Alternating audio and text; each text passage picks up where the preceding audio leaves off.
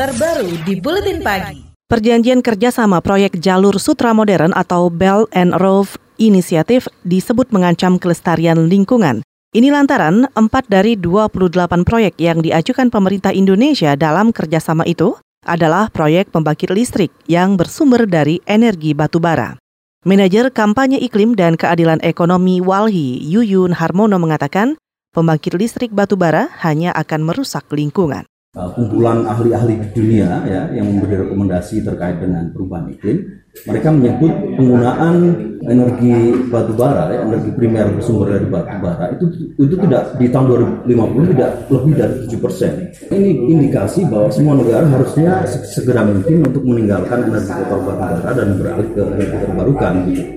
Manajer kampanye Walhi Yuyun Harmono juga menjelaskan Empat proyek yang ditawarkan itu adalah PLTU Batubara berkapasitas 1000 MW di kawasan industri dan pelabuhan internasional Tarah Kuning, Mangkupadi di Kalimantan Utara, juga PLTU berkapasitas 2 kali 350 MW di Celukan Bawang, Bali, PLTU Mulut Tambang Kalseng, juga yang ada di Kalimantan Tengah. Walhi juga menyebut tiga bank dari Cina, yaitu China Construction Bank, ICBC dan Bank of China termasuk dalam 10 bank yang paling buruk karena membiayai energi fosil. Sementara itu Kementerian Koordinator Bidang Kemaritiman Kemenko Maritim menolak jika empat proyek PLTU yang ditawarkan pada Belt and Road Initiative atau BRI, Cina dianggap sebagai proyek yang tidak ramah lingkungan. Deputi Bidang Koordinasi Infrastruktur Kemenko Maritim Ridwan Jamaluddin mengatakan PLTU yang disiapkan akan menggunakan teknologi boiler batubara ultra super kritikal yang ramah lingkungan, rendah emisi, dan sangat efisien.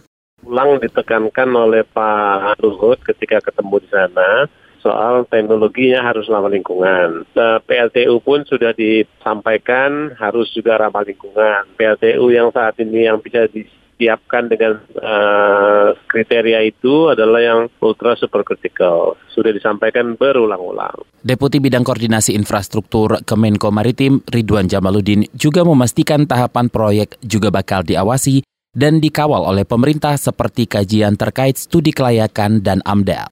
Kementerian Energi dan Sumber Daya Mineral atau ESDM mengklaim sudah tidak lagi mengeluarkan izin pembangunan PLTU berbahan bakar batu bara, terutama untuk Pulau Jawa. Menteri ESDM Ignatius Jonan mengatakan, saat ini pembangkit listrik di Pulau Jawa telah menggunakan sumber energi berbahan bakar gas dengan sistem pipa dan terbarukan. Kami sendiri di dalam rencana umum pembangkit tenaga listrik sejak 2018 itu sudah tidak kami sudah tidak ada izin untuk membangun pembangkit listrik tenaga uap dengan energi primer batu bara di Pulau. Terakhir itu yang sudah mendapat persetujuan Menteri di tahun 2017 itu terakhir Pak. Jadi PLTU di Jawa ke depan sudah nggak ada yang baru lagi. Tinggal sekarang yang sedang dibangun aja. Kita nggak bisa stop. Tapi yang ke depan itu sudah nggak harus menggunakan pembangkit listrik tenaga gas.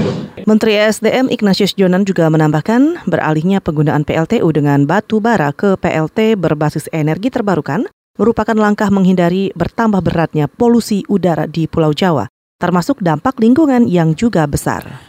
Sementara itu berdasarkan kajian Institute for Development of Economics and Finance atau INDEF, Indonesia disebut bisa menjadi bisa mendapat keuntungan dari proyek kerjasama Belt and Road Initiative jika skema kerjasama dalam pembangunan proyek itu diterapkan dengan tepat. Pengamat ekonomi Indef Rusli Abdullah mengatakan Indonesia harus mengambil peran lebih dari sekedar menjadi konsumen. Kata Rusli, akan lebih baik lagi jika Indonesia memproduksi bahan setengah jadi atau bahan yang punya nilai tambah dan bisa dipasarkan ke luar negeri.